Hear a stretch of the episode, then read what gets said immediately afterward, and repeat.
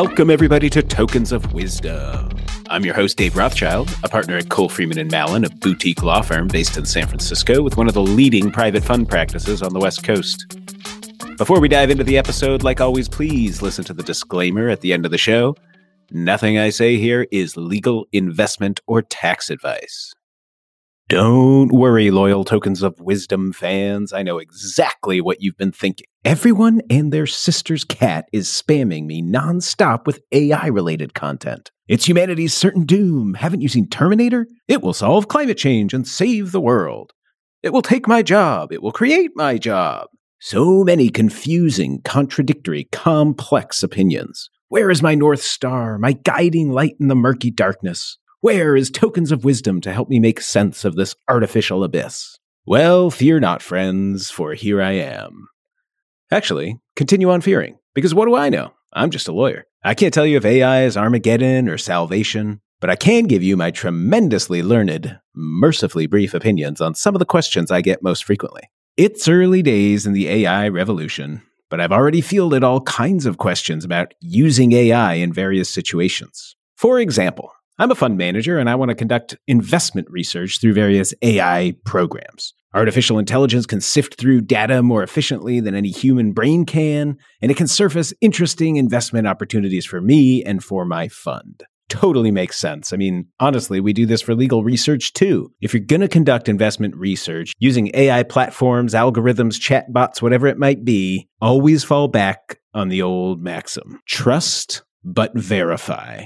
And I mean that on both ends of the research equation. On the front end, do some research and understand the limits of the program or the chatbot you're using. For example, the free version of ChatGPT only knows anything through September twenty twenty-one. It knows nothing that happened after September twenty twenty-one. And then on the back end, always verify what it tells you. These A I engines can hallucinate, literally. They can just make stuff up.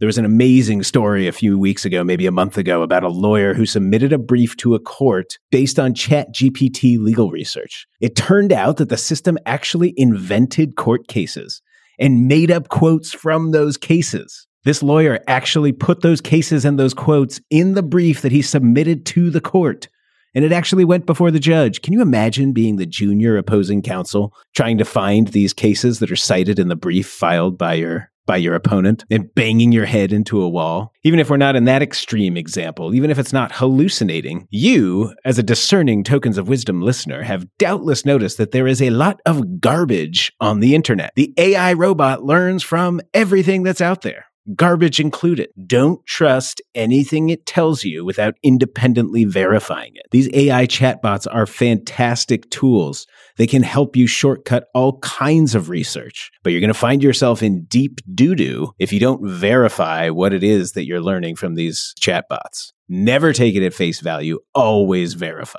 Second question I get a lot. Can I have ChatGPT tell me what stock to buy? I have actually received this question. Well, did you disclose that to your investors? Did you inform them about all the risks that that might entail? I doubt that you did. And since you didn't, no, you cannot use ChatGPT to tell you what stocks to buy. You want to do that in your personal account, go right ahead, but not in an account for the fund where investors have contributed money to it. Even if you did disclose all these risks, do we really think this is a good idea? Everything they're trained on happened in the past. They may not respond correctly to future events. They might not do what you think they're going to do. And like I touched on a minute ago, what was this engine trained on? There's an adage in this world called garbage in, garbage out. It means that if you feed an A I chatbot garbage information, it is going to spit out garbage responses. If you don't know everything that this A I engine was trained on, then how can you possibly trust the output it generates? What if an investor comes to you and says, hey, why did you buy stock in X Y Z company? Can you go back and justify how the chatbot made the decision to buy the shares that it bought or sell the shares that it sold? What if the chatbot hallucinates? Then there are potential intellectual property issues. These chatbots do not discern between information that is protected by someone's intellectual property rights and information that is free to use. What if you're infringing on someone else's intellectual property by using the information in the trade decision that it's making?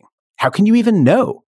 Another question I get a lot. I want to use A I chatbots to make my operations more efficient. I have to write tons of investor letters, and I think I can generate them through ChatGPT much more quickly than I can myself. Certainly you could. These engines are incredibly powerful and capable enough to do all of these various tasks. They could draft letters to limited partners, but there's a few things you're going to want to keep in mind if you're going to use it for this purpose. Number one is confidentiality. Anything you put into ChatGPT might be read by OpenAI. Anything you put into Google Bard might be read by Google. If they get hacked, it might be read by the hackers. Do not put anybody's personal information in there. Do not put any of your confidential information in there. If you're going to spend the time and resources to to create your own A I engine, your own chatbot that can generate things for you, great. But understand how it works, understand how it's trained, understand what it does with the information that you put into it before you find yourself in hot water. Another piece of this that I find fascinating is note-taking. And the lawyer nerd in me just finds this incredibly interesting. All of a sudden, I'm seeing people using A I chatbots to take notes during Teams calls or during Zoom calls. It seems like a no-brainer on its face, right? I mean, I hate typing notes while I'm talking to clients. They can hear me typing in the background. It's distracting to everybody. They always think I'm doing something else. They're always wondering why I'm doing someone else's work while they're paying me to be on the phone with them. And I have to reassure them, no, don't worry. I'm actually just taking notes. I want to remember what we talked about so that I can actually do the work that we're talking about doing. An A I chatbot is perfect for this use case. And it does an incredibly good job. I've tried out Otter. I've tried out Fireflies. They are incredibly accurate and detailed notes. They create summaries of the notes. Great, great products.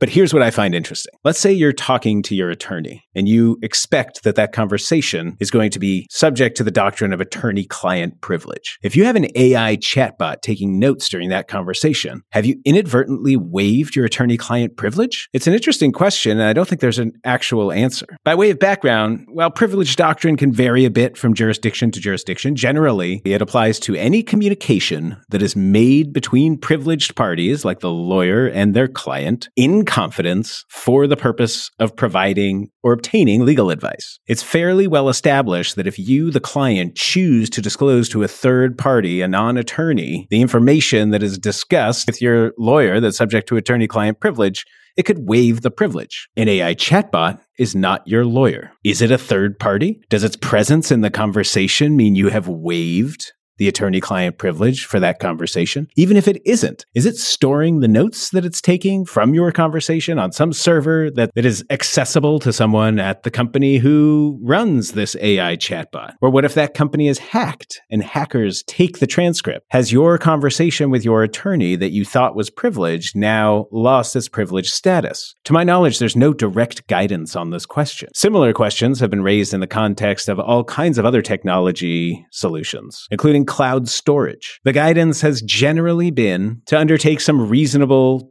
due diligence to make sure that whatever technology provider you're using has security measures in place reasonably designed to prevent unauthorized use or disclosure of your information. If you do that and then they still get hacked, you have a pretty good argument that your information is still privileged. You have not waived your privilege with respect to that information. But an A I note taker is certainly different from a cloud storage service provider. Arguably, it's not as necessary of a service. You could take notes yourself much more easily than you could store thousands or millions of documents. It is also actively participating in your call. It's not just a passive repository of information you choose to put there. It's an interesting question. I don't think there is an exact answer to it, at least not yet. I'm sure as these technologies develop and disputes inevitably arise, we'll get some answers, or at least some preliminary answers. But the bottom line is I think there could be some risk there. So at a minimum, you should diligence these A I chatbot providers and figure out what their security and confidentiality provisions are. Very often, the free-to-use versions of these come with the lowest level of security and the lowest level of confidentiality. Pay more for extra security and extra confidentiality if that's an option.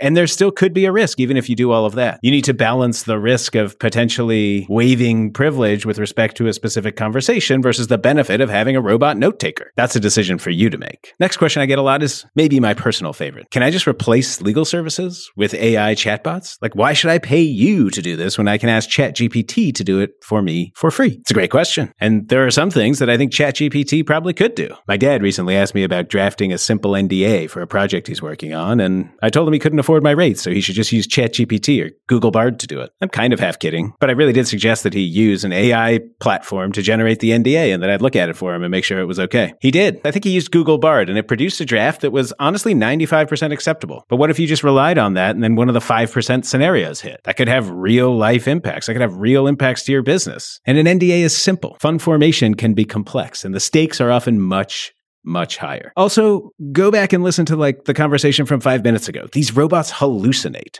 If you still want them drafting your fund docs, then, you know, good luck with your fund. In all seriousness, if you're a fund manager and you're looking to use this technology, you need to think through all of the above and more. If you have employees, make sure you're drafting policies and procedures that make clear how these tools can be used and how they cannot be used. And if you have a really thorny conversation with your attorney, maybe turn off the A I chatbot and don't take the risk. Well, now that all that boring regulatory analysis is out of the way, it's time for the part you've all been waiting for. The legal disclaimer.